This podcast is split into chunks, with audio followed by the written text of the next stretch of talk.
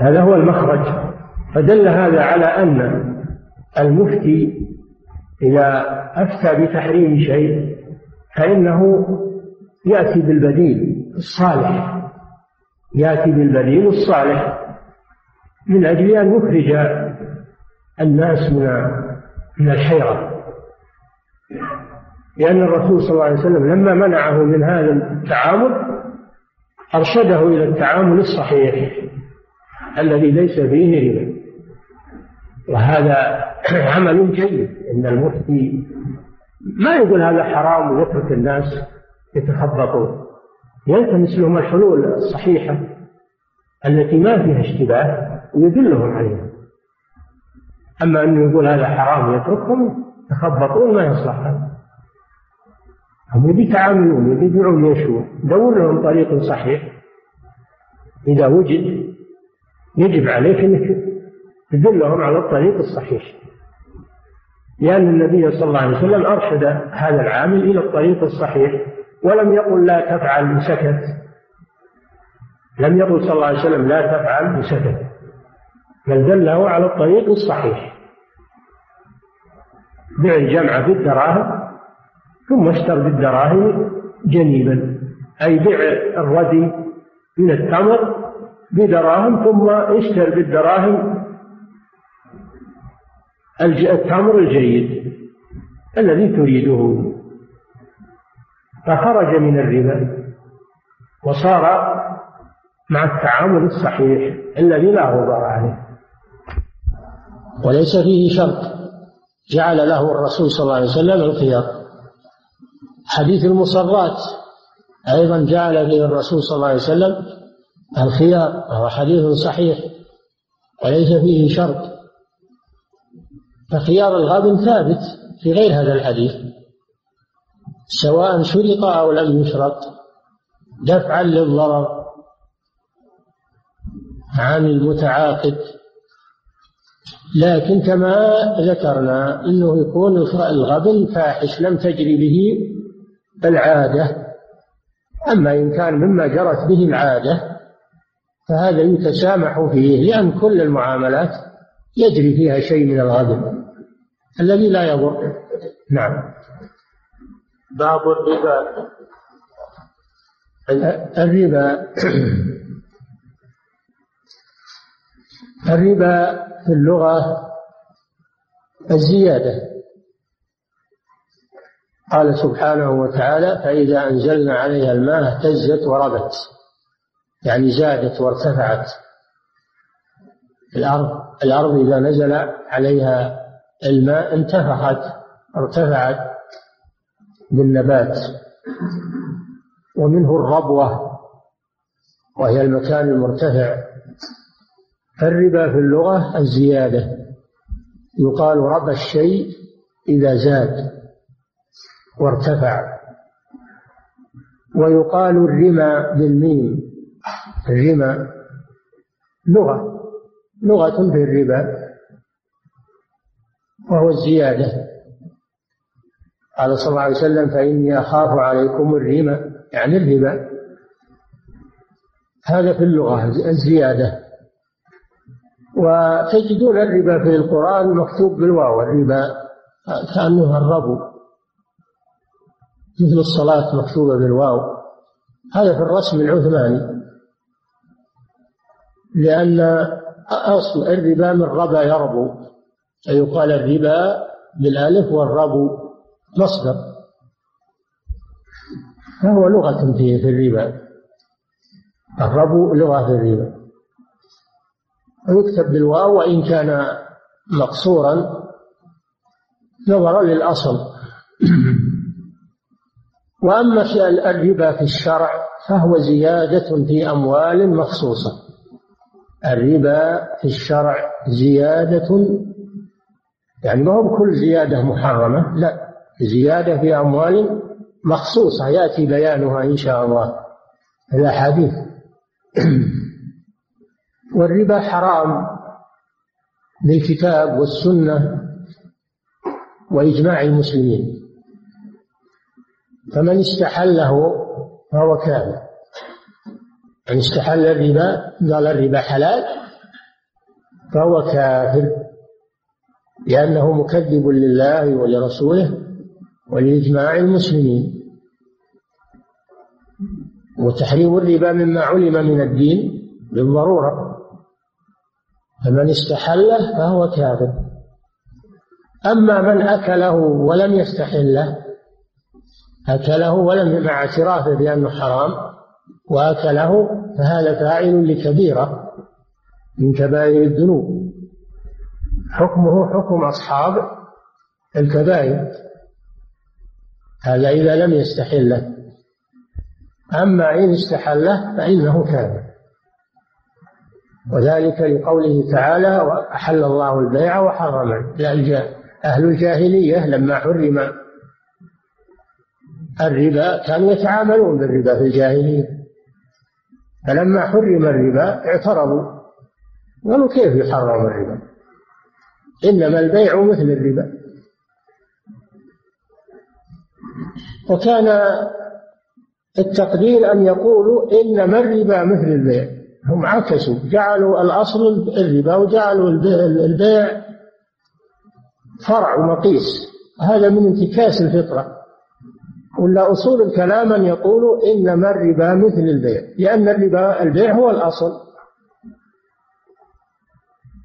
وهم أرادوا أن يقيسوا الربا عليه فكان الواجب أن يأتوا بالأصل ثم يأتوا بالفرع. لكن من شدة المعاندة قالوا إنما البيع مثل الربا هذا من الانتكاس. رد الله عليهم بقوله وحرم الله البيع وأحل الله البيع وحرم الربا. الأمر لله سبحانه وتعالى. هو اللي يحلل ويحرم ولا اعتراض لأحد. وقد أحل البيع وحرم الربا فالواجب الامتثال وعدم الاعتراض على الله سبحانه وتعالى. أن تقولوا لماذا حرمت الربا وأنت أحللت البيع؟ نقول هذا لله جل وعلا ولا اعتراض عليه. وهو أعلم بمصالح عباده. هو أعلم بمصالح عباده. وذلك لأن البيع معاوضة من الطرفين. هذا ينتفع بالثمن وهذا ينتفع بالمثل أما الربا فليس فيه معاوضة وإنما هو زيادة واستهلاك لأموال الفقراء. إذا عجزوا عن التسديد زادوا عليهم وكل ما عجزوا زادوا عليهم في الربا. هذا بيع؟ لا ما هو بيع. هذا ظلم. البيع عدل. والربا ظلم وإجحاف ب إجحاف بالمتعامل لأن المرابي يأخذ الربا من غير مقابل. بخلاف البائع فإنه يأخذ السلعة بمقابل الثمن ففيها عدل وفيها منافع متبادل. أما الربا إنما ينتفع به طرف على حساب الطرف الثاني. فالمرابي آخذ وليس بمعطي. أبدا المرابي دائما يأخذ ولا يعطي. والمرابي يستغل أحوال الضرورات والفقر فيتعامل مع المحتاجين بالربا ويحملهم بالربا. ولذلك قارن الله بين الربا والصدقة في كثير من الآيات. لأن الصدقة إحسان إلى المحتاج. والربا إضرار بالمحتاج وزيادة على حاجة المحتاج. فبينهما فرق. يمحق الله الربا ويربي الصدقات. ولهذا جاء في آخر سورة البقرة كلام الله جل وعلا على الصدقات وفضلها ثم أعقب ذلك بآيات الربا. لأن الصدقات إحسان ومواساة ونفع للمحتاجين وأما الربا فإنه ظلم وإجحاف واستغلال لحاجة المحتاجين وهو أخذ بلا إعطاء. فلذلك حرم الله الربا وتوعد عليه بأشد الوعيد. في قوله سبحانه وتعالى الذين يأكلون الربا لا يقومون إلا كما يقوم الذي يتخبطه الشيطان من المس. ذلك بأنهم قالوا إنما البيع مثل الربا. الله جل وعلا شبه آكل الربا بالمجنون. شبه آكل الربا بالمجنون. وذلك أنه إذا بعث من قبره يتضخم بطنه والعياذ بالله. فيقوم ويسقط يقوم ويسقط مثل المصروع الذي به مس من الجن. يقوم ويسقط. الناس يقومون من قبورهم مسرعين إلى المحشر وما يخرجون من الأجداث سراع يسرعون إلى المحشر. إلا المرابي فإن الله يفضحه. تضخم بطنه فيقوم ويسقط وهو في طريقه إلى المحشر. زيادة عذاب والعياذ بالله. الذين يأكلون الربا لا يقومون يعني من قبورهم إلا كما يقوم الذي يتخبطه الشيطان من المس. سبب ذلك بأنهم قالوا إنما البيع مثل الربا استحلوا الربا وقاسوه على البيع واعترضوا على الله لماذا يحل البيع ويحرم الربا. فمن جاءه موعظة من ربه فانتهى. يعني ترك الربا بعدما حرم فله ما سلف في الجاهلية من تعاطي الربا لأن التوبة تجب ما قبلها. وأمره إلى الله. ومن عاد عاد إلى المرابات بعد تحريم الربا فأولئك أصحاب النار. هم فيها خالدون. هذا محمول على من استحل الربا أنه كافر ومخلد في النار. وإن لم يستحله تنطبق عليه الآية لكن يكون من من أصحاب الوعيد المتوعدين بالنار. ثم قال جل وعلا يمحق الله الربا. الربا ممحوق البركة وإن كثر المال وتضخمت الأرصدة فإنه ممحوق البركة لا خير فيه ولا ينتفع به صاحبه وهو معرض للتلف والزوال والكوارث. كما تشاهدون اليوم كما تشاهدون اليوم من أحوال المرابين من الدول والأفراد والشركات أنها تبتلى بالإفلاس والفقر وأنها تتضخم عليها الديون وتعجز عن تسديدها. وما يحل الآن بالأموال من الكوارث المتلفة لها في البر والبحر عقوبة على على أكل الربا. يمحق الله الربا. وحتى لو بقي ولم يصبه تلف ولم يصبه آفة فإنه لا بركة فيه على صاحبه وإنما يحمله آثاما يوم القيامة. والمرابي لا ينتفع به بالمال والعياذ بالله. بل يكدسه ويجمعه ويتحمله على ظهره يوم القيامة. يمحق الله الربا ويربي الصدقات يزيد الصدقات وينميها الحسنة بعشر أمثال. الذي مثل الذين ينفقون أموالهم في سبيل الله كمثل حبة أنبتت سبع سنابل في كل سنبلة مئة حبة. والله يضاعف لمن يشاء. الصدقات يضاعفها الله أضعافا كثيرة وينميها لأصحابها لأنها إحسان ومواساة بخلاف الربا فإنه ظلم. لذلك يمحقه الله جل وعلا. والله لا يحب كل كفار أثيم لا يحب. معنى ذلك أنه يبغض.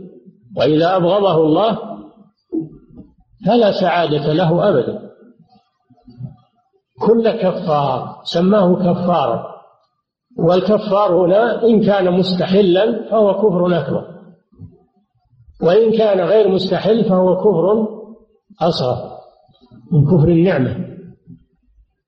وسماه أثيما أي كثير المآثم والعياذ بالله.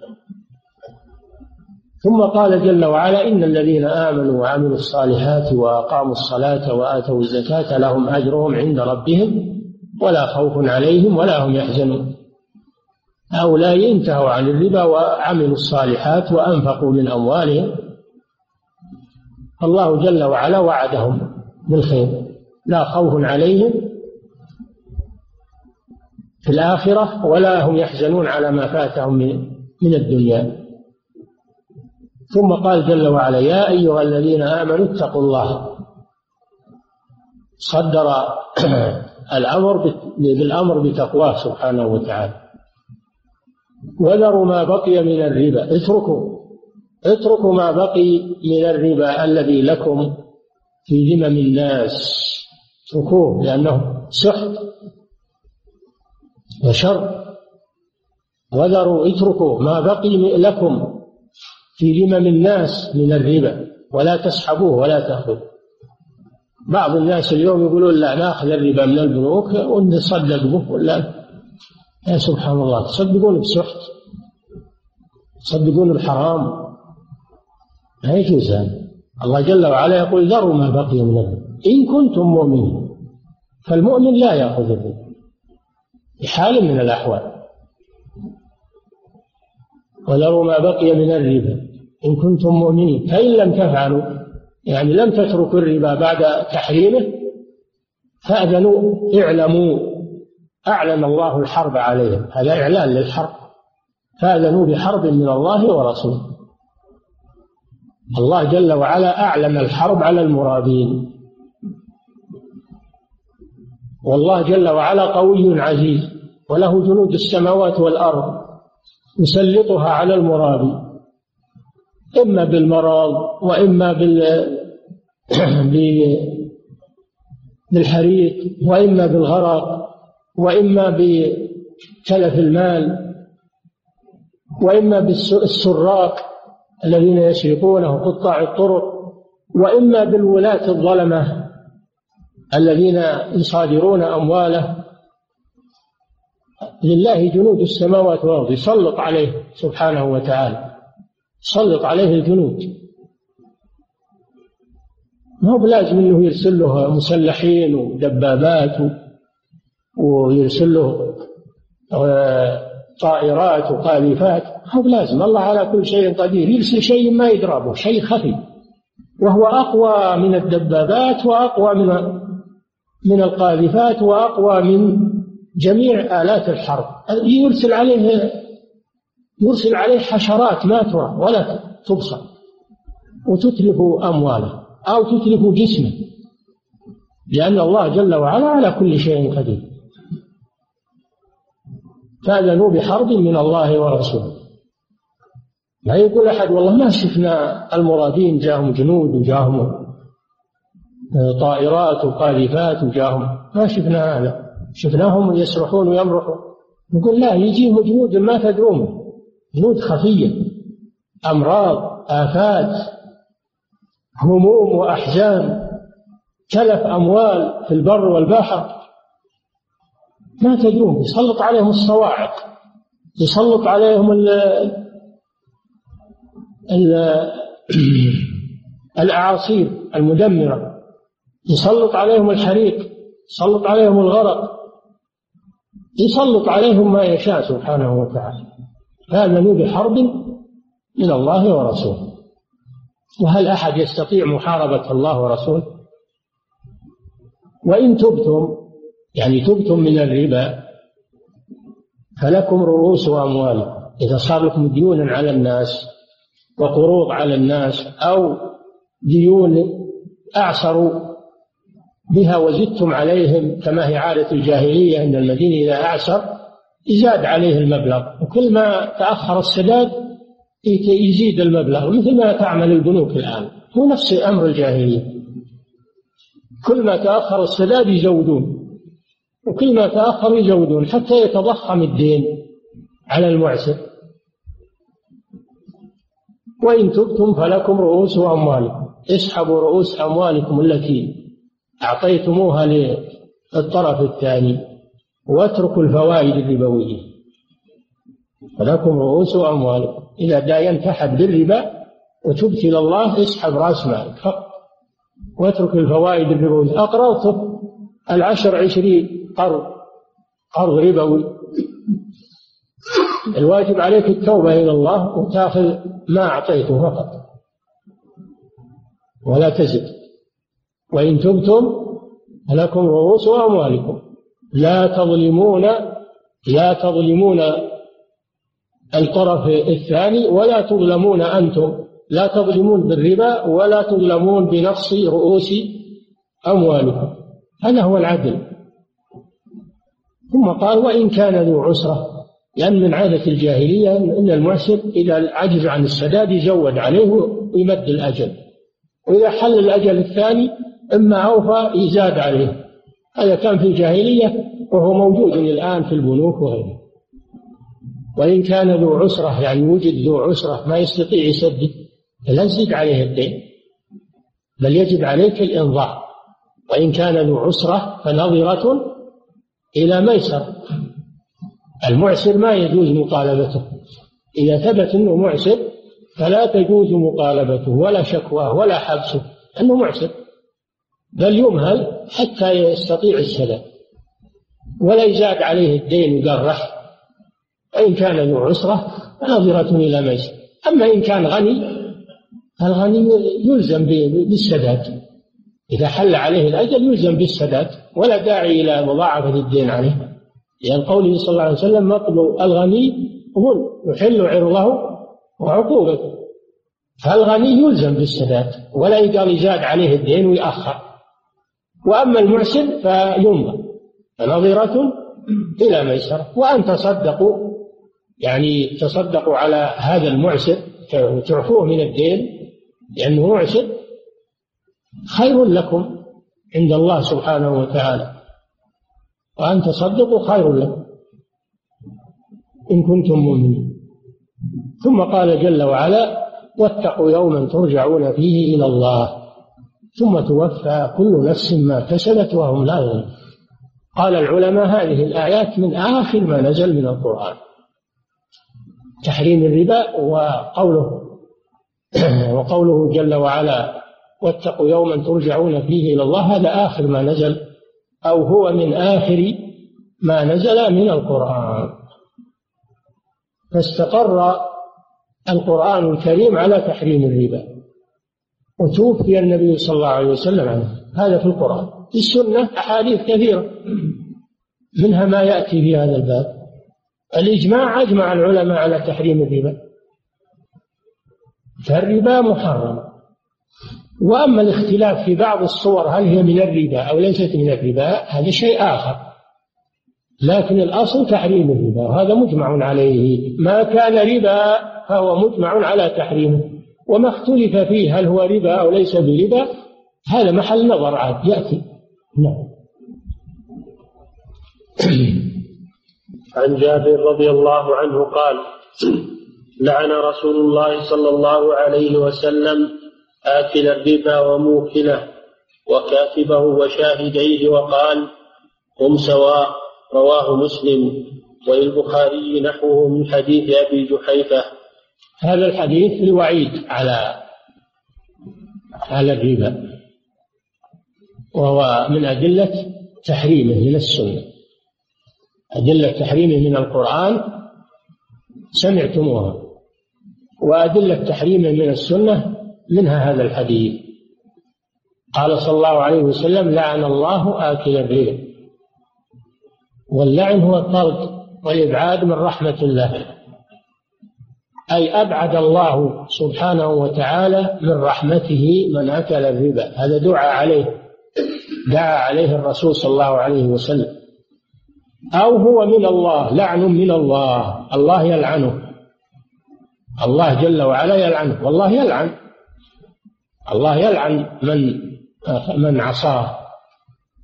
والرسول يلعن من من عصى الله يلعن والرسول يلعن.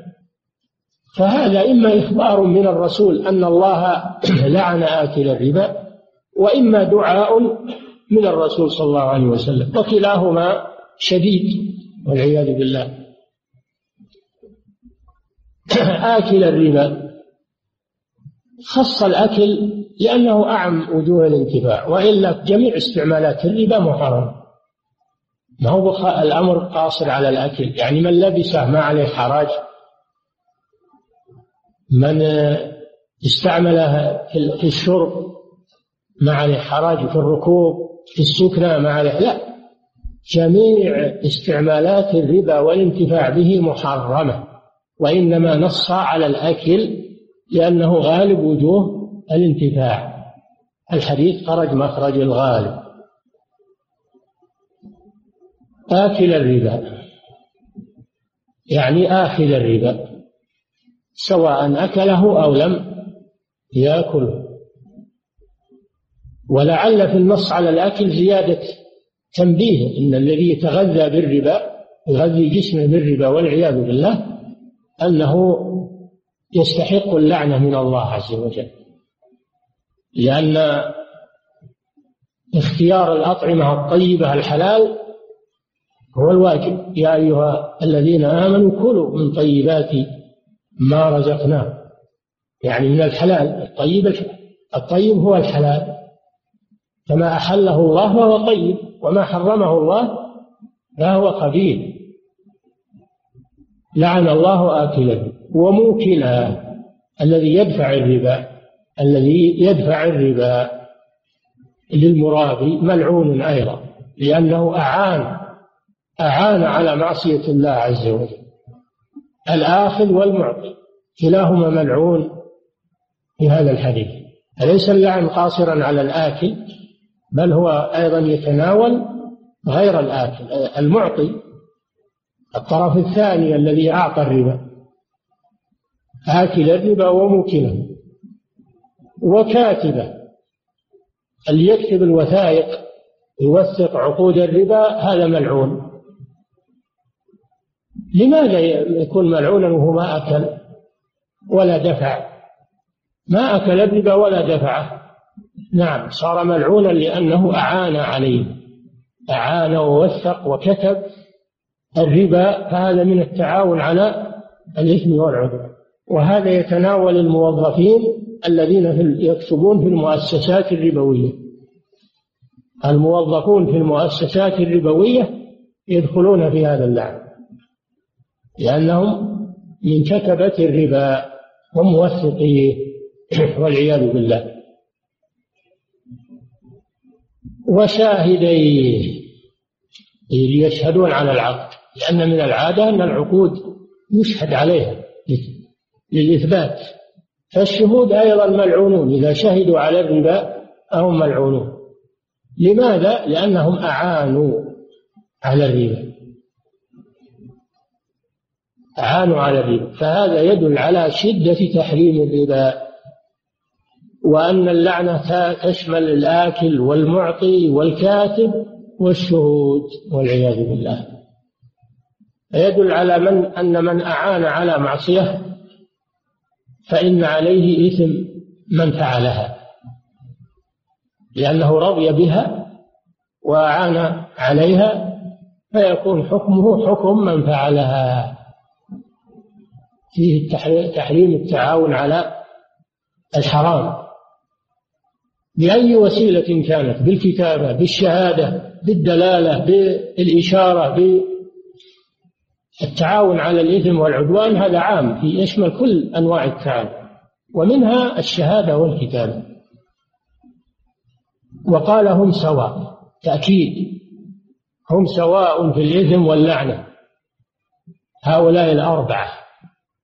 الآكل والدافع والكاتب والشهود. أربعة كلهم ملعونون. لأنهم أعانوا على أكل الربا بشهادتهم أو بكتابتهم أو بإعطائهم للربا. ما يقال أن الإثم على المرابي فقط. بل الإثم على المرابي وعلى من أعانه. يتساوون هم سواء. حتى ما هو بإثمهم أخف من إثم المرابي بل إثمهم مساوي لإثم المرابي والعياذ بالله. نعم. وعن عبد الله بن مسعود رضي الله عنه عن النبي صلى الله عليه وسلم قال الربا ثلاثة وسبعون بابا. أيسرها مثل أن ينكح الرجل أمه وإن أربى الربا عرض الرجل المسلم رواه ابن ماجه مختصرا والحاكم بتمامه وصححه. الربا المحرم ثلاثة وسبعون بابا أي نوعا. والمراد بالربا هنا ما يعم الربا في الأموال والربا في غيرها. كل محرم يقال له ربا. في البيوع وفي غيرها كل محرم يسمى ربا. ومنه الربا في البيوع والمعاملات. وهو أنواع كثيرة أيسرها أي أخفها. أيسرها أي أخفها مثل أن ينكح الرجل أمه. الزنا كبيرة وفاحشة من كبائر الذنوب. ولا تقربوا الزنا إنه كان فاحشة. وساء سبيلا وهو من كبائر الذنوب والعياذ بالله. ولكن الزنا يتفاوت. فالزنا بذات المحرم أشد من الزنا بالأجنبية. والزنا بحرمة الجار أشد من الزنا بغيرها. سئل النبي صلى الله عليه وسلم أي الذنب أعظم قال أن تجعل لله ندا وهو خلقك. الشرك قيل ثم أي قال أن تقتل ولدك خشية أن يطعم معه. قيل ثم أي؟ قال أن تزاني بحليلة جارك فأنزل الله تعالى والذين لا يدعون مع الله إلها آخر ولا يقتلون النفس التي حرم الله إلا بالحق ولا يزنون. ومن يفعل ذلك يلقى أثاما. فأخف أبواب الربا في الإثم مثل أن ينكح الرجل أمه. فهو زنا وأيضا زنا بأم أقرب الناس إليه. هو أشد أنواع الزنا والعياذ بالله. فهذا دليل على شدة تحريم الربا. شدة تحريم الربا. وأنه أشد من الزنا. الربا أشد من الزنا. وإن كان كل منهما كبيرة من كبائر الذنوب وفاحشة لكن الربا أشد والعياذ بالله.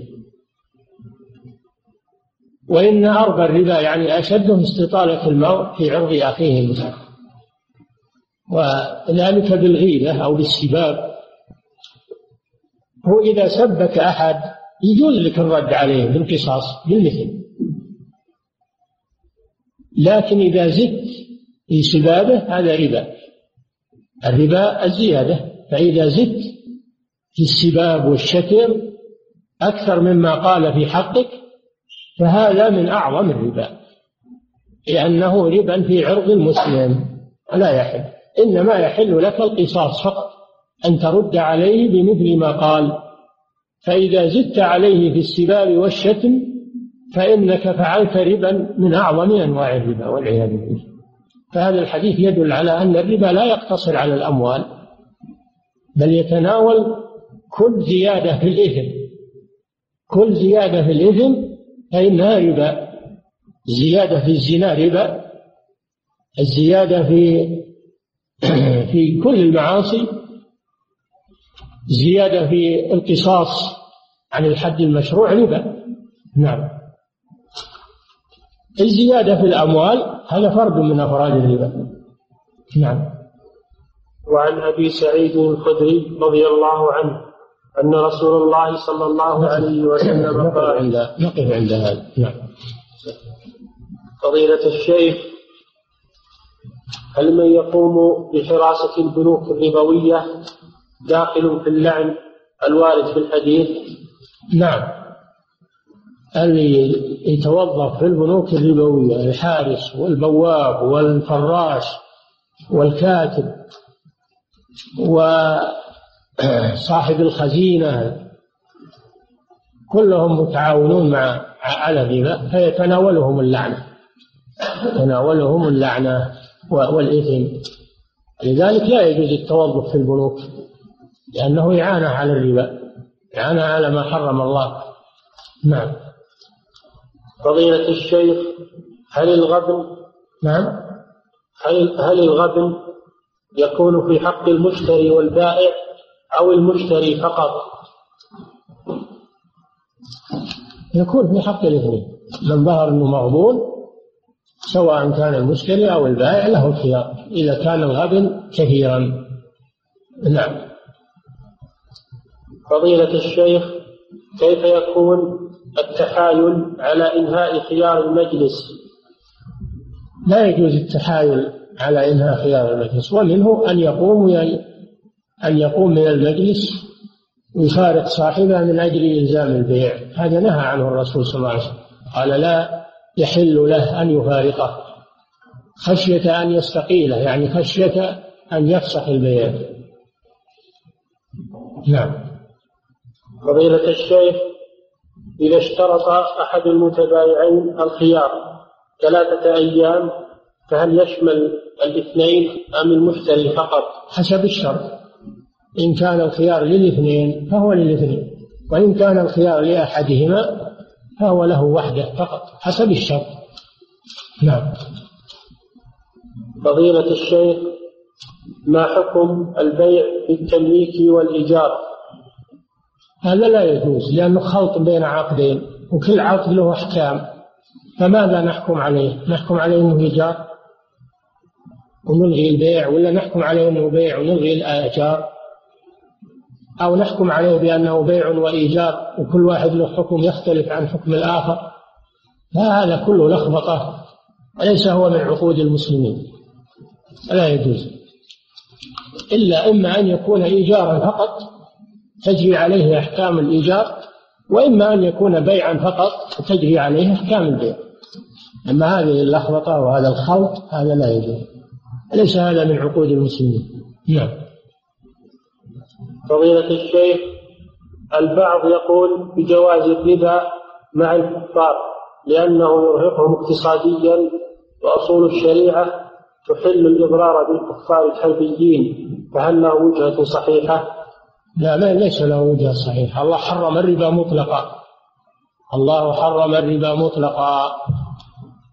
فلا يجوز تخصيص كلام الله وكلام الرسول إلا بدليل. الربا حرام مع الكفار ومع المسلمين. فلا يجوز. نعم. كما أن فيه من يقول يجوز الربا مع الكفار الحربيين هذا قول باطل. كذلك هناك الآن من يقول الربا إنما يحرم الربا الاستهلاكي أما الربا الاستثماري فلا يحرم. يعني ما يجوز الربا مع الفقراء والمساكين لكن يجوز مع التجار ومع المؤسسات والشركات. وهذا تخصيص لما حرم الله جل وعلا بالهوى والكلام الفاضي. الربا حرام مطلقا.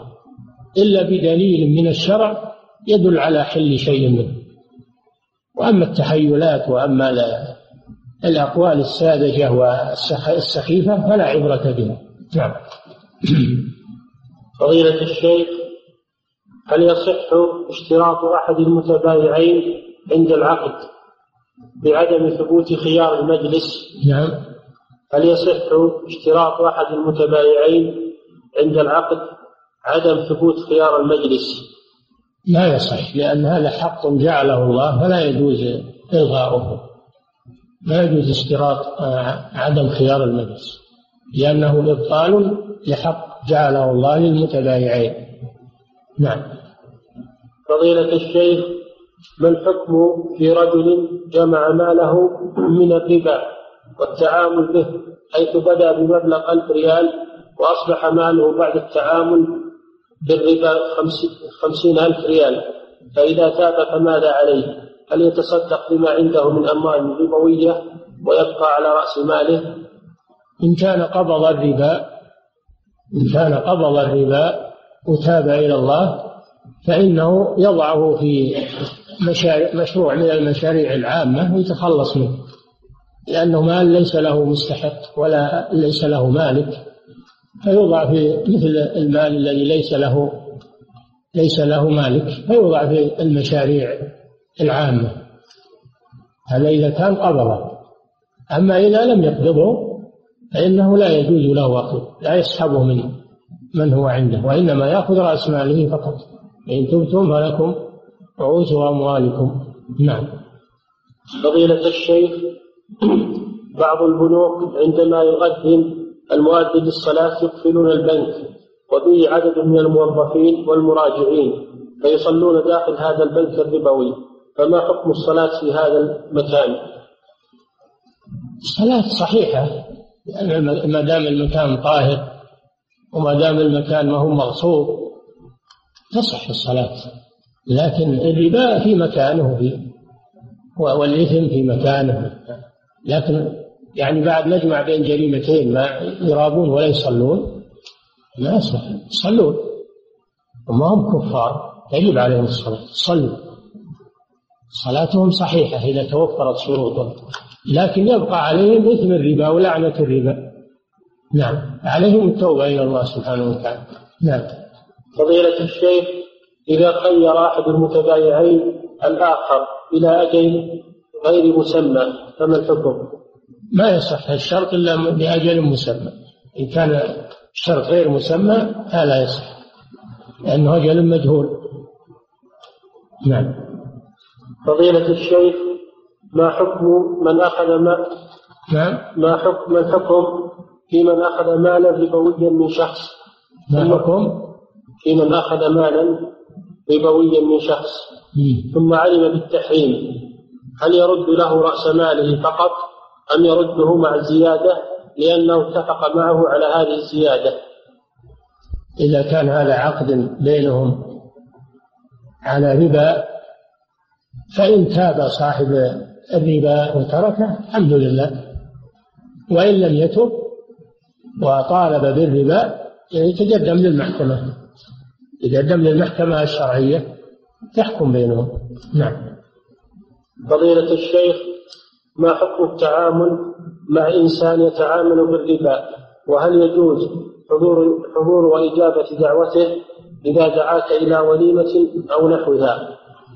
إن كان كل ماله من الربا فلا يجوز لك تأكل من طعامه ولا تجيب دعوته أما إن كان ماله مختلط من الحلال والحرام فلا مانع أنك تجيب دعوته لأنك لا تدري هذا المال هل هو من الحرام ولا من الحلال. وقد أجاب النبي صلى الله عليه وسلم دعوة اليهودي وأكل من طعامه مع أن اليهود يتعاملون بالربا. فإذا كان هذا المال ما تجزم إنه حرام فلا بأس. الأصل الإباحة. أما إذا جزمت ان هذا المال إنه حرام لا يجوز لك تأكل منه. نعم. فضيلة الشيخ ما الحكم في الرواتب التي تستلم من البنوك؟ الرواتب حق للموظفين. ما تعاملوا مع البنوك. لكنها أودعت في البنوك رصيد. فلهم أن يأخذوا منها ويسحبوها أو يتركوها وديعة لكن لا يستثمروها. لا يجوز لهم استثمارها بالربا وإنما تبقى وديعة للحاجة فقط لحاجة الشفق فقط. نعم. فضيلة الشيخ إذا كانت قيمة السيارة نقدا بخمسين ألف ريال وبالتقسيط بخمس وسبعين ألف فما الحكم؟ لا بأس. بيع بيع المؤجل ما هو مثل بيع الحاضر. يكون المؤجل بزيادة على أقساط إلا أنه لا ينبغي الإجحاف. بالزيادة تكون الزيادة معقولة متوسطة ما فيها إجحاف كثير نعم. فضيلة الشيخ هل الربا الوارد في هذه الأحاديث شأن الربوية في الغالب أنه تعامل بالنوعين ربا النسيئة وربا الفضل. ويأتي هذا بيانه إن شاء الله. نعم. فضيلة الشيخ رجل قال وكذلك يتعاملون بربا القرض هذا كثير عندهم. الإقراض بالفائدة لأن الربا ثلاثة أنواع في التفصيل ربا فضل ربا نسيئة ربا قرض. وكل هذه توجد في البنوك إلا ما شاء الله. نعم. فضيلة الشيخ رجل قال يحرم علي أهلي إذا شربت الشيشة فشربها فما الحكم؟ الحكم أنه يتوب إلى الله من شرب الشيشة ولو ما ولو ما حلف لأنه حرام. ولكن لما حلف وخالف اليمين يكون عليه كفارة يمين. يكون عليه كفارة يمين. طعام عشرة مساكين أو كسوتهم أو تحرير رقبة فمن لم يجد فصيام ثلاثة أيام. نعم. فضيلة الشيخ ذكرتم قصة تضخم بطن آكل الربا. أين نجد ذلك في كتب السنة وما صحة ذلك؟ في كتب التفسير يا أخي ما هو في كتب هذا في كتب التفسير عند قوله تعالى الذين يأكلون الربا لا يقومون إلا كما يقوم الذي راجع على أقرب شيء ابن كثير. نعم. فضيلة الشيخ رجل في السوق إذا جاء له الزبون طلب يطلب سلعة يقول له سوف أوفر لك البضاعة من المستودع ولكن البضاعة غير موجودة ثم يذهب إلى السوق ويشتريها له بزيادة في الثمن فما الحكم؟ حكم هذا بيع باطل لأنه باع شيء قبل أن يملكه. والبيع لا يجوز من شروط صحة البيع أن يكون البائع مالكا للمبيع وقت العقد. وهذا غير مالك للمبيع. فهذا بيع باطل. لكن يؤجل العقد إلى أن يحصل السلعة. فإذا حصلها عقد معه البيع. أما أن يعقد معه قبل أن يحصل السلعة فهذا بيع باطل لأنه بيع ما لا يملك. نعم.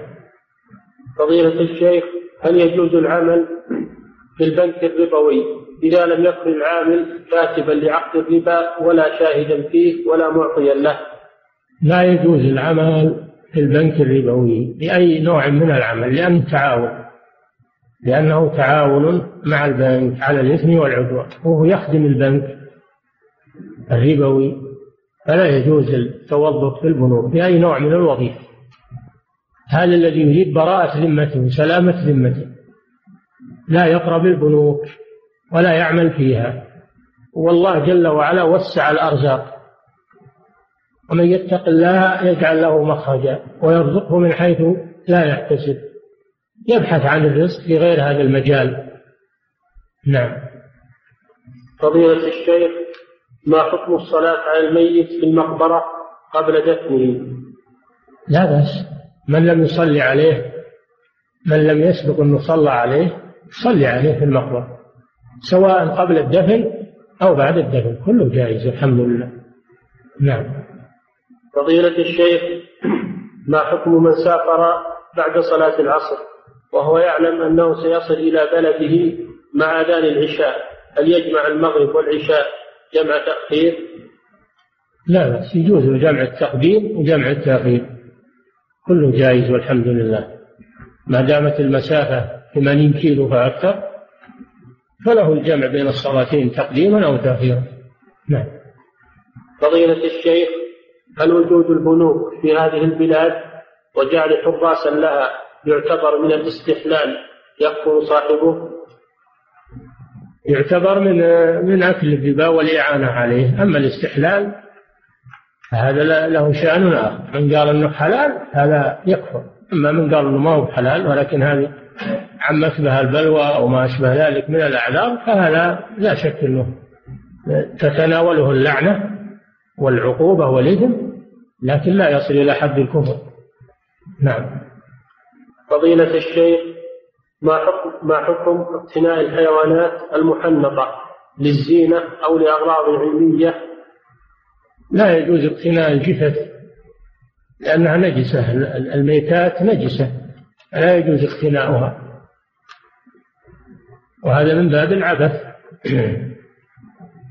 وأما قضية الطب تحنيط الجثث للتشريح وعمل الطب هذا شيء آخر. إذا دعت الحاجة إليه فلا بأس. لأن لأن فيه فائدة طبية ودراسة. إذا كانت غير أجسام آدميين أما أجسام الآدميين فلها حرمة لا يجوز امتهانها. أما إذا كانت جثث حيوانات ويستفاد منها طبيا فلا مانع. أما اقتناؤها للزينة في البيوت فهذا ما يجوز لأنها ميتات. والميتة نجسة. ولأن هذا من من الإسراف في في تبذير الأموال. لأن هذه تشترى بأموال. وهي لا فائدة منها ولا قيمة لها. نعم. فضيلة الشيخ هل يجوز للتاجر التعامل مع المشترين؟ نعم. هل يجوز للتاجر التعامل مع المشترين عن طريق البضاعة المباعة لا ترد ولا تستبدل؟ فيكتب هذه العبارة على الفواتير فهل تكون ملزمة للمشتري ولا يكون له خيار الرد بالغبن أو العيب؟ هذه الكتابة لا قيمة لها. إذا ظهر في السلعة عيب ترد ولو كان كاتب أنها ما ترد.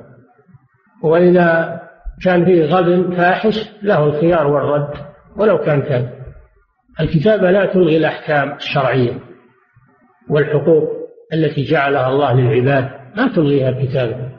نعم فضيلة الشيخ هناك شبهة لمن يأخذ الفوائد الربوية من البنوك فيقول البنك يتاجر بمالي لديه ويكتسب منها فأنا آخذ جزء من المكسب جزءا من المكسب فكيف يرد على مثل هذا؟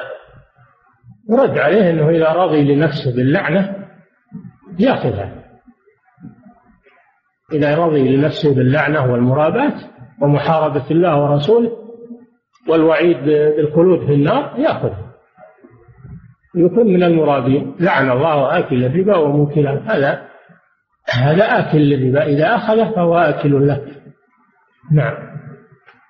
فضيلة الشيخ رجل تحصل على 300 ألف ريال فوائد ربوية من أحد البنوك فنصح بعد أن أخذها ويريد الآن التخلص منها ففكر بردها للبنك ولكن البنك لم ولن يقبلها منه. فماذا يفعل؟ هل يتلفها أم يتصدق فيها؟ أم ماذا يفعل؟ سمعتم الجواب.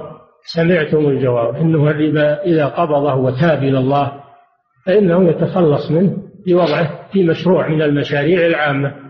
لأنه مال ليس له مالك فيوضع في المشاريع العامة. وأما إذا لم يقدره فإنه يتركه ولا يجوز له أخذه نعم.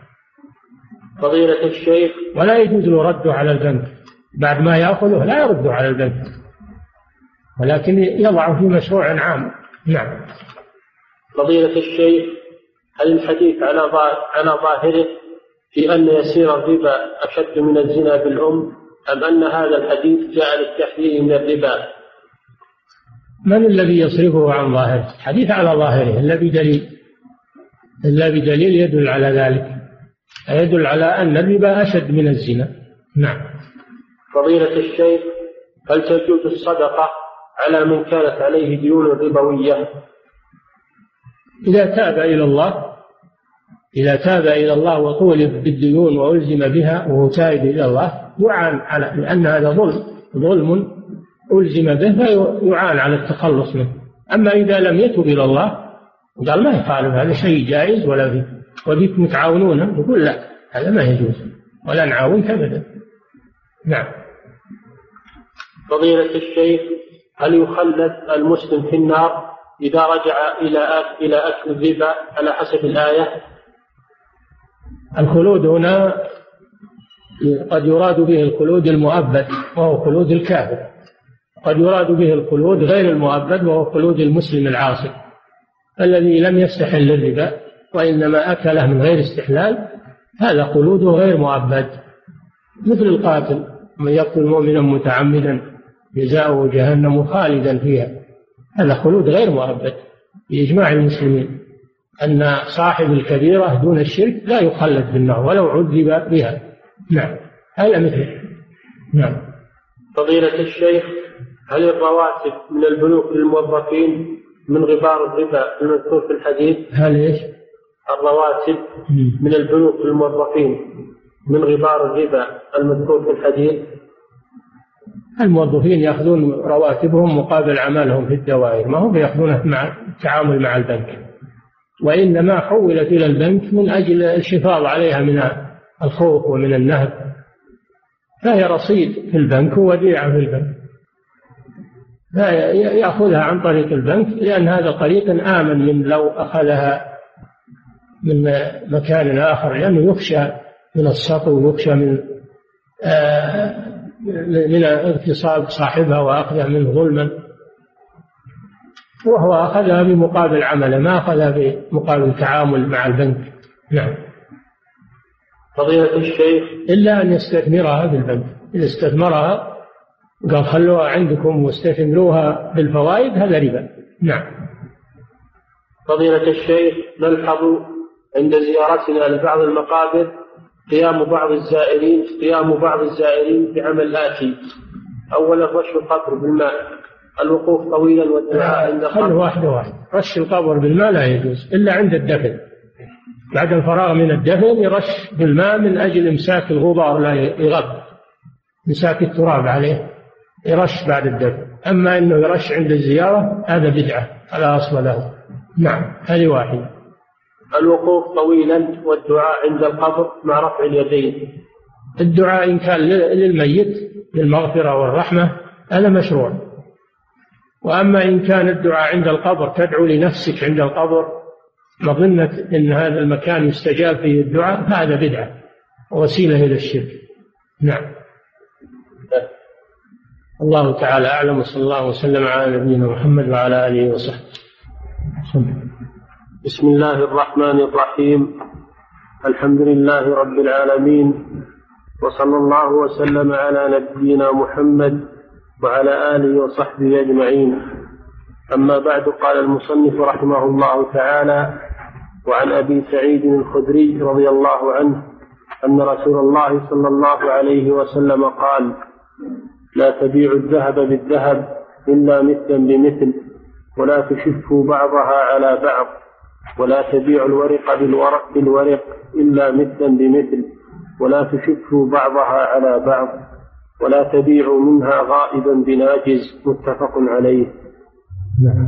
وعن عبادة بن الصامت قال قال رسول الله صلى الله عليه وسلم الذهب بالذهب والفضة بالفضة والبر بالبر والشعير بالشعير والتمر بالتمر والملح بالملح مثلا بمثل سواء بسواء يدا بيد. فإذا اختلفت هذه الأصناف فبيعوا كيف شئتم. إذا كان يدا بيد رواه مسلم.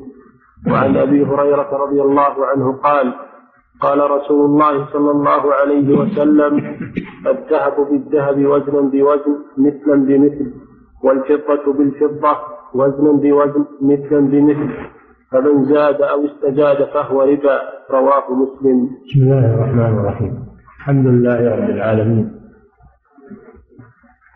صلى الله وسلم على نبينا محمد وعلى آله وصحبه. وبعد.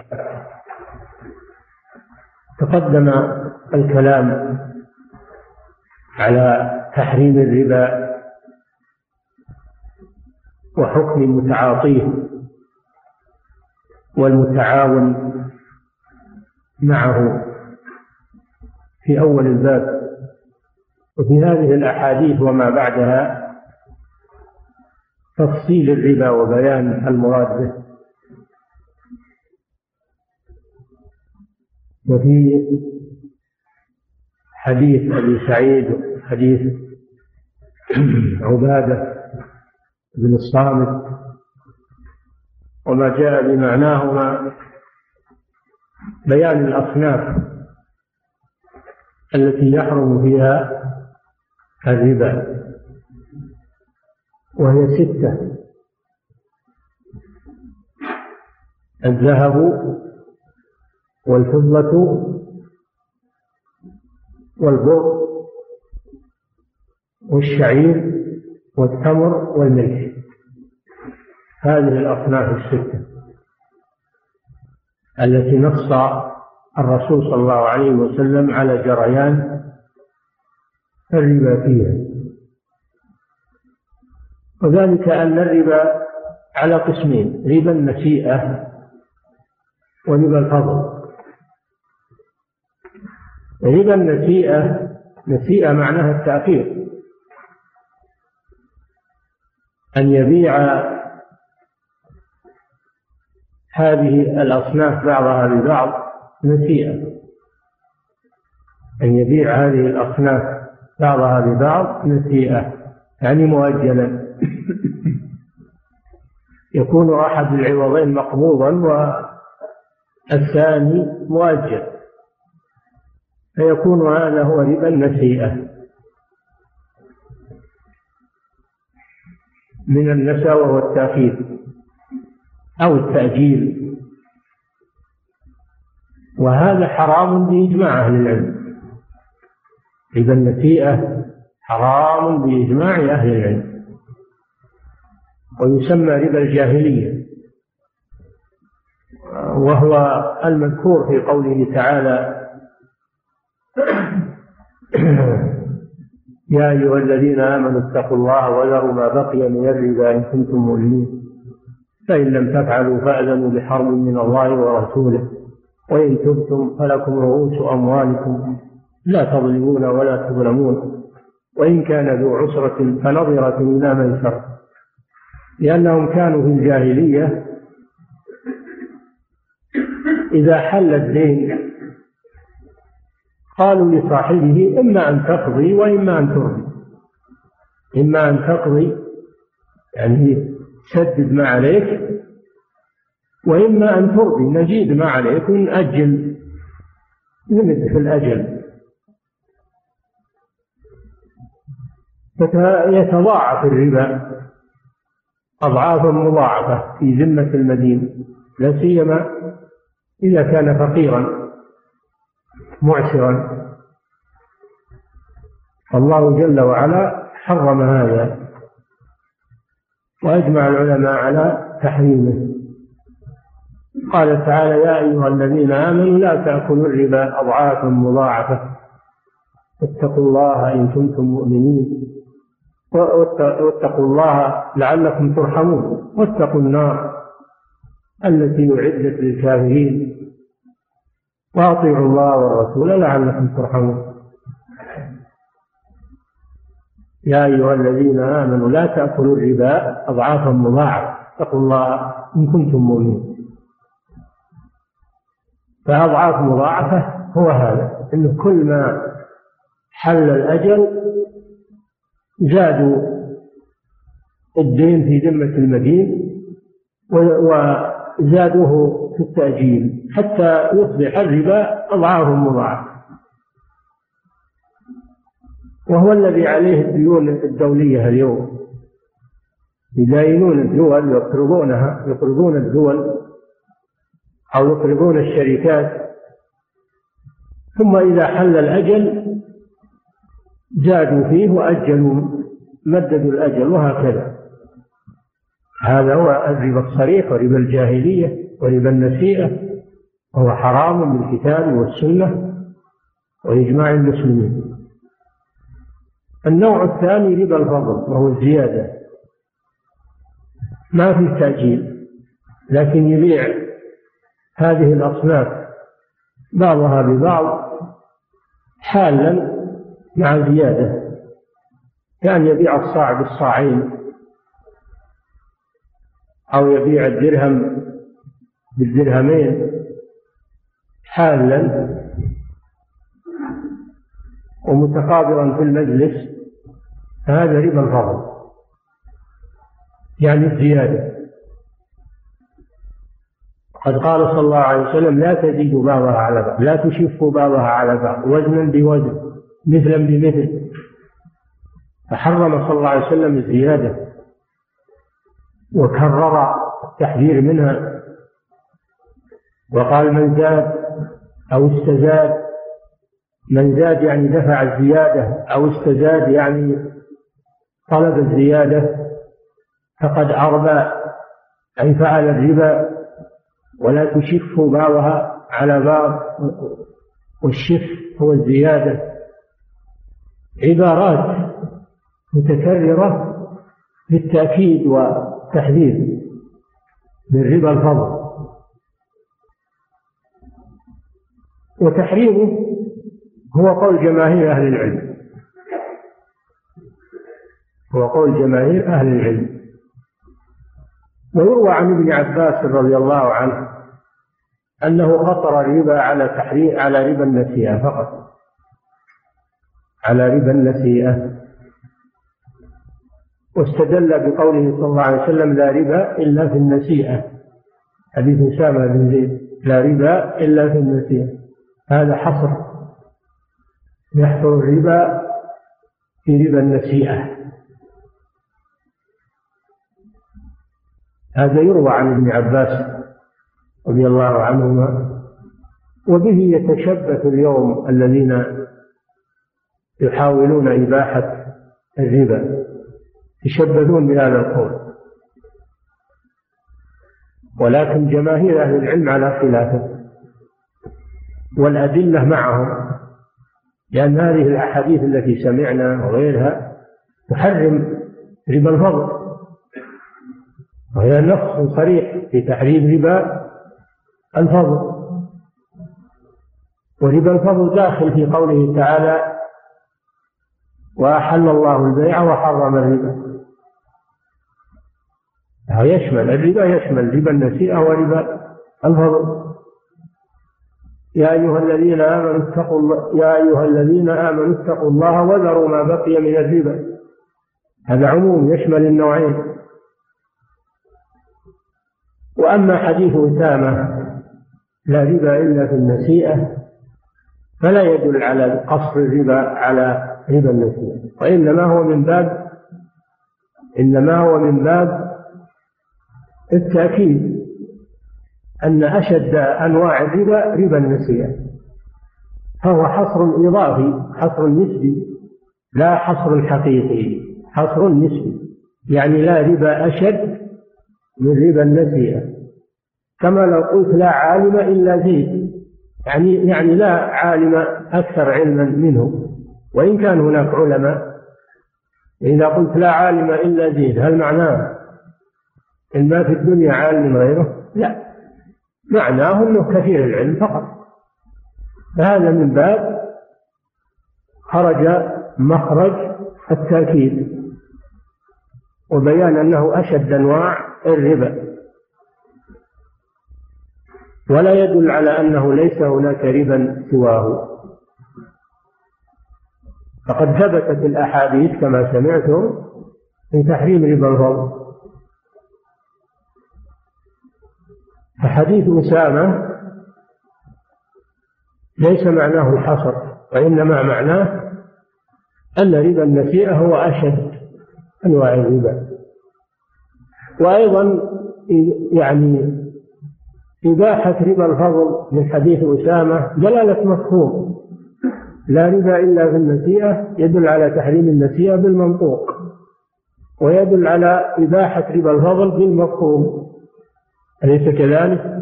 مفهوم الحصر. وعندنا أحاديث صحيحة صريحة في تحريم الفضل والمنطوق مقدم على على المفهوم.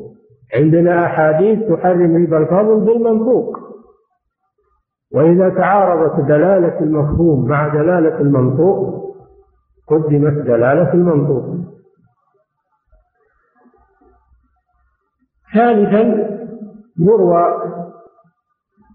عن ابن عباس رضي الله عنه أنه رجع عن هذا القول لما بلغته الأحاديث لما بلغته الأحاديث رجع عن هذا القول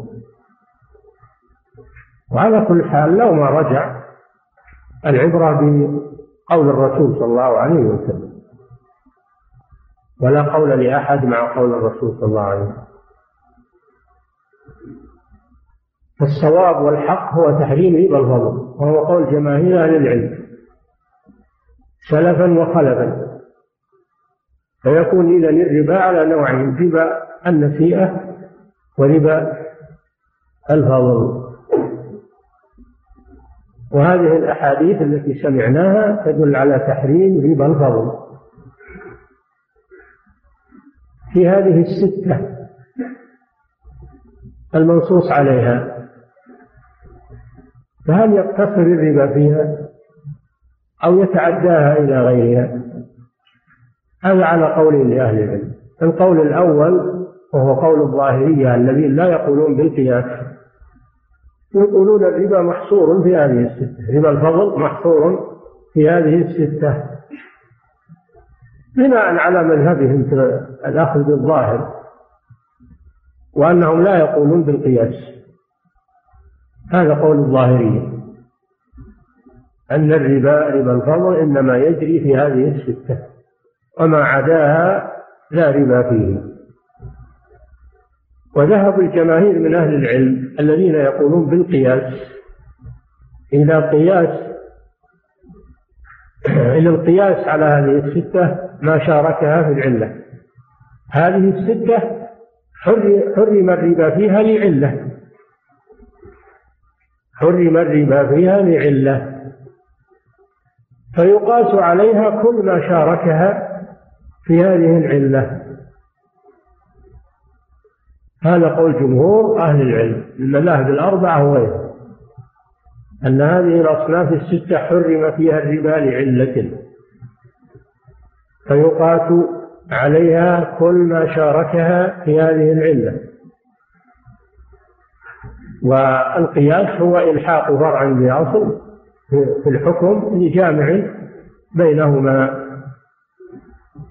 فيقاس على هذه الأصناف الستة ما شاركها في العلم التي من أجلها حرم الربا في هذه الستة هذا قول الجماهير. فلا يقتصر الربا على هذه الستة. هذا قول جمهور أهل العلم. بما فيهم الأئمة الأربعة. إلا أنهم اختلفوا في تحديد العلة. اختلفوا في تحديد العلة. على أقوال. القول الأول أن العلة في النقدين الذهب والفضة الوزن لأن الذهب موزون والفضة موزونة. فيقاس عليها كل ما شاركها في الوزن. كل ما كان يوزن فإنه يدخله الربا. والعلة في الأربعة الباقية البر الشعير والتمر والملح. العلة فيها يقولون الكيل لأن هذه الأشياء مكينة. لأنها مكيلة. إذا يدخل الربا عندهم في كل موزون وفي كل مكين كل ما يوزن يدخله الربا. كل ما يكال يدخله الربا. لقوله صلى الله عليه وسلم وزنا بوزن فدل على اعتبار المعيار. على اعتبار المعيار. ولما جاءه عامله في خيبر بتمر جيد كما يأتي قال الرسول صلى الله عليه وسلم أكن تمر خيبر هكذا؟ قال لا إننا نأخذ الصاع من هذا بالصاعين. فقال لا تفعل. وفي رواية قال أوه عين الربا. لما قال إننا نأخذ الصاع بالصاعين اعتبر الرسول صلى الله عليه وسلم ربا دل على اعتبار الكيل. وهذا قول الحنفية والحنابلة أن العلة في هذه الأصناف الستة الوزن أو الكيل فيلحق بها كل ما كان موزونا أو مكينا. القول الثاني أن العلة في الذهب والفضة الثمنية كونها أثمان للأشياء كونها أثمان للأشياء وقيما للأشياء. إذا فيلحق بالذهب والفضة كل النقود سواء كانت من الذهب والفضة أو من الأوراق النقدية المستعملة الآن كل ما كان اعتبره السلطان نقدا يتبايع به الناس فإنه إذا بيع بعضه ببعض يدخله الربا. العلة الثمنية أو النقدية فيدخل في هذا كل ما جعل نقودا سواء كان من الذهب والفضة أو من غيرهما.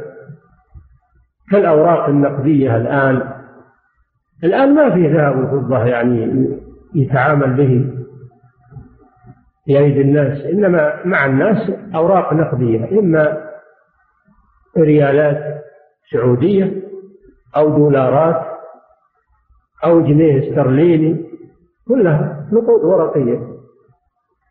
فيدخلها الربا لأنها جعلت أثمانا وجعلت قيما. قياسا على الذهب والفضة. وهذا قول جمهور أهل العلم أن العلة في النقدين الثمانية فيقاس عليها كل ما شاركها في هذه العلة كل ما جعل أثمانا أي نقودا وسكة من أي مادة كان فإنه يدخله الربا. ولا يختص الربا بالذهب والفضة. أما العلة في الأصناف الأربعة في الأصناف الأربعة البر والشعير والتمر والملح فاختلفوا. فمنهم من قال العلة الطعمية. النبي صلى الله عليه وسلم حرم الربا في هذه الأصناف الأربعة لأنها مطعومة لأنها أطعمة. وفي حديث وفي حديث معمر بن عبد الله الذي سيأتي أن النبي صلى الله عليه وسلم قال الطعام للطعام ربا. فاعتبر الطعمية فكل ما كان طعاما مستطعم فإنه يدخله الربا. لأن الملاحظ في هذه الأربعة؟ أنها أطعمة. فيقاس عليها كل ما هو طعام. فيدخله الربا. وهذا قول الشافعية أن العلة هي الطعمية أي كونها أطعمة. طيب الملح طعام قالوا لا ما هو طعام لكن يصلح به الطعام. يصلح به الطعام. فلولا الملح ما أكل الطعام. فهو تابع يصلح به الطعام. القول الثالث أن العلة في هذه الأصناف الأربعة الاقتيات والادخار كونها تقتات وتدخر. وكونها تقتات هذا أضيق من قول الشافعية تطعم لأن الطعمية قد تكون قوت قد تكون ما هي قوت فاكهة ولا لكن الاقتيات معناها التي تتخذ قوت وتدخر كالتمر والبر والشعير. أما الفواكه والخضار وهذه تطعم لكنها لا تدخر ولا تعتبر من القوت إنما هو من الفواكه فقط. وهذا قول المالكية أن العلة فيها في هذه الأربعة الاختيات والادخار. القول الرابع وهذا القول هو قول المالكية واختاره الإمام ابن القيم. اختاره الإمام ابن القيم رحمه الله. القول الرابع أن العلة في هذه الأربعة هي مجموع الكيل والوزن والطعمية. كونها مكيلة مطعومة أو موزونة مطعومة. وهذا جمع بين القولين. جمع بين القول الأول اللي هو العلة الكيل والوزن والقول الثاني اللي هو العلة الطعمية فجمعوا بين القولين. لأنه يصدق على هذه الأصناف الستة أنها مكيلة موزونة وأنها مطعومة. كلا الوصفين فيها. إذا فتكون العلة مجموع الوصفين. الكيل أو الوزن مع الطعمية. كونها مطعومة جنس. وليست العلة الطعمية فقط. فهذا جمع بين القولين وهذا اختيار شيخ الإسلام ابن تيمية وهو رواية عن أحمد. هذا رواية عن أحمد وهو اختيار شيخ الإسلام ابن تيمية رحمه الله. قالوا وبه تجتمع الأدلة. به إذا اعتبرنا الاثنين الكيل مع الطعمية أو الوزن مع الطعمية تجتمع الأدلة بذلك. ولذلك رجح هذا القول شيخ الإسلام ابن تيمية.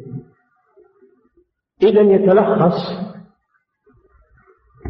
أن العلة في الذهب والفضة الثمنية والعلة في والعلة في بقية الأصناف الكيل أو الوزن مع الطعمية.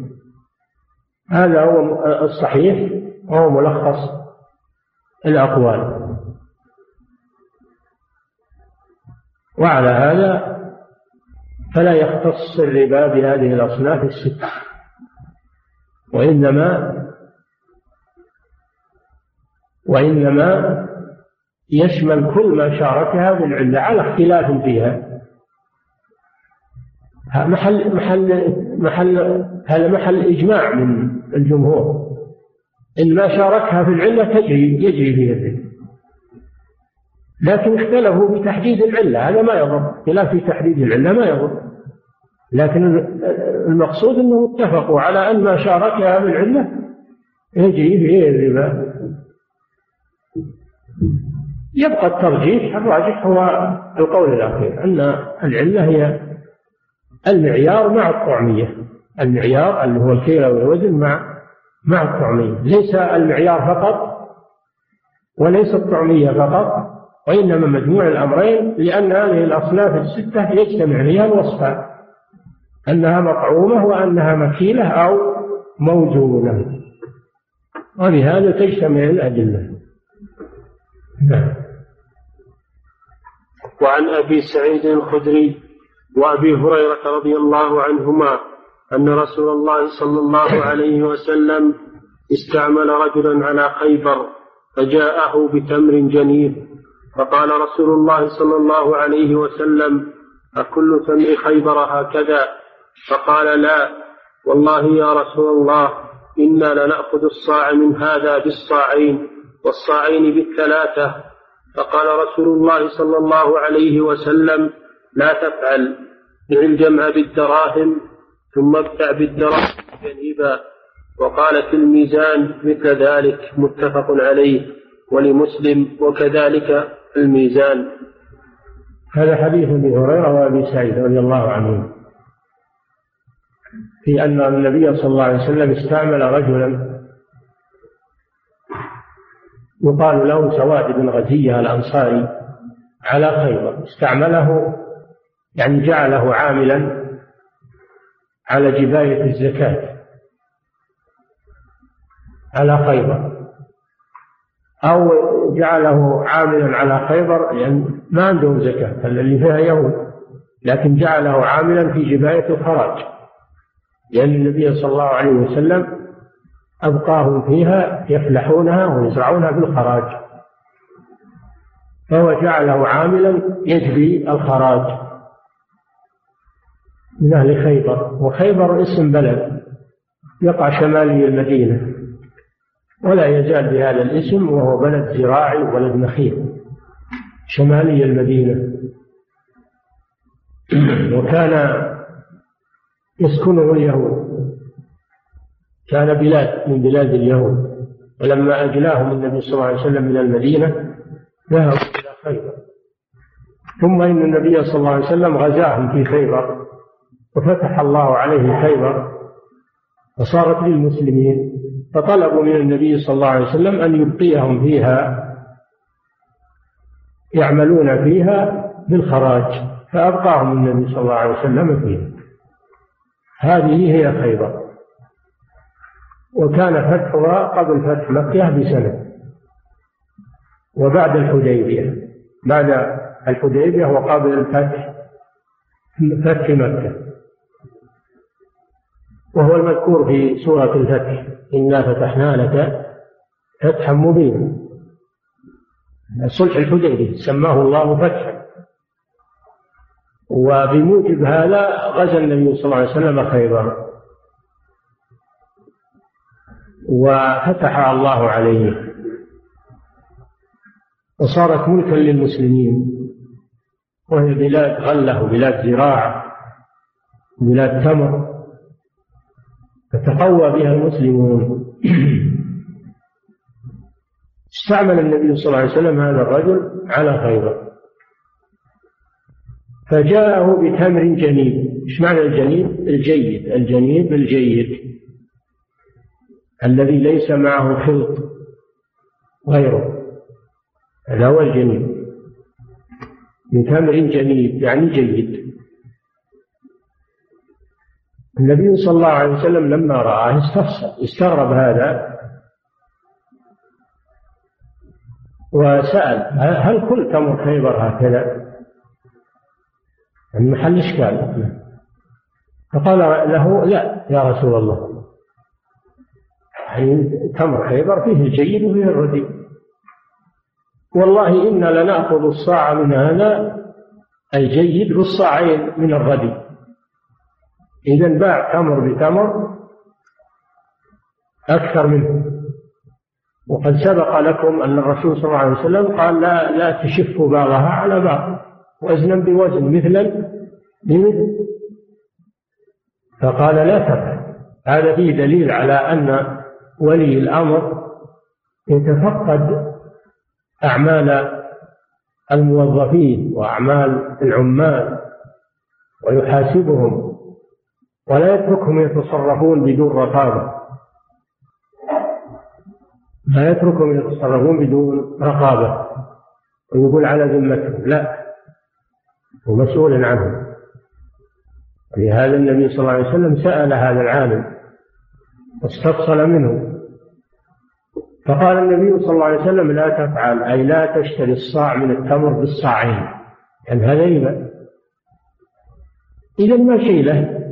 إذا صار معك تمر ردي ولا ذهب ردي ولا فضة ردية؟ ما هي من النوع الجيد. وأنت تبي جيد. ماذا تعمل؟ إذا صار أنه ما يجوز أنك تبيع الردي بالجيد مع التفاضل فماذا تعمل؟ أرشده النبي صلى الله عليه وسلم. أرشده إلى الطريقة. فقال له بيع الجمع بالدراهم. بيع الجمع اللي هو التمر الردي. الجمع التمر الردي اللي اللي مخلط من هذا وهذا. بيعه بالدراهم. يعني بيع الردي اللي معك سواء كان تمرا أو برا أو شعيرا أو ذهبا أو فضة بيعه بالدراهم. فإذا حصلت على الدراهم تشتري بالدراهم النوع الجيد الذي تريده. هذه الطريقة لا حرج فيها. لا حرج فيها وفيها تجنب للربا فإذا كان معك ذهب ردي ورحت للصايغ ما تأخذ منه ذهب جيد وبينهما تفاضل يصير الردي أكثر من الجيد. ما يجوز هذا لكن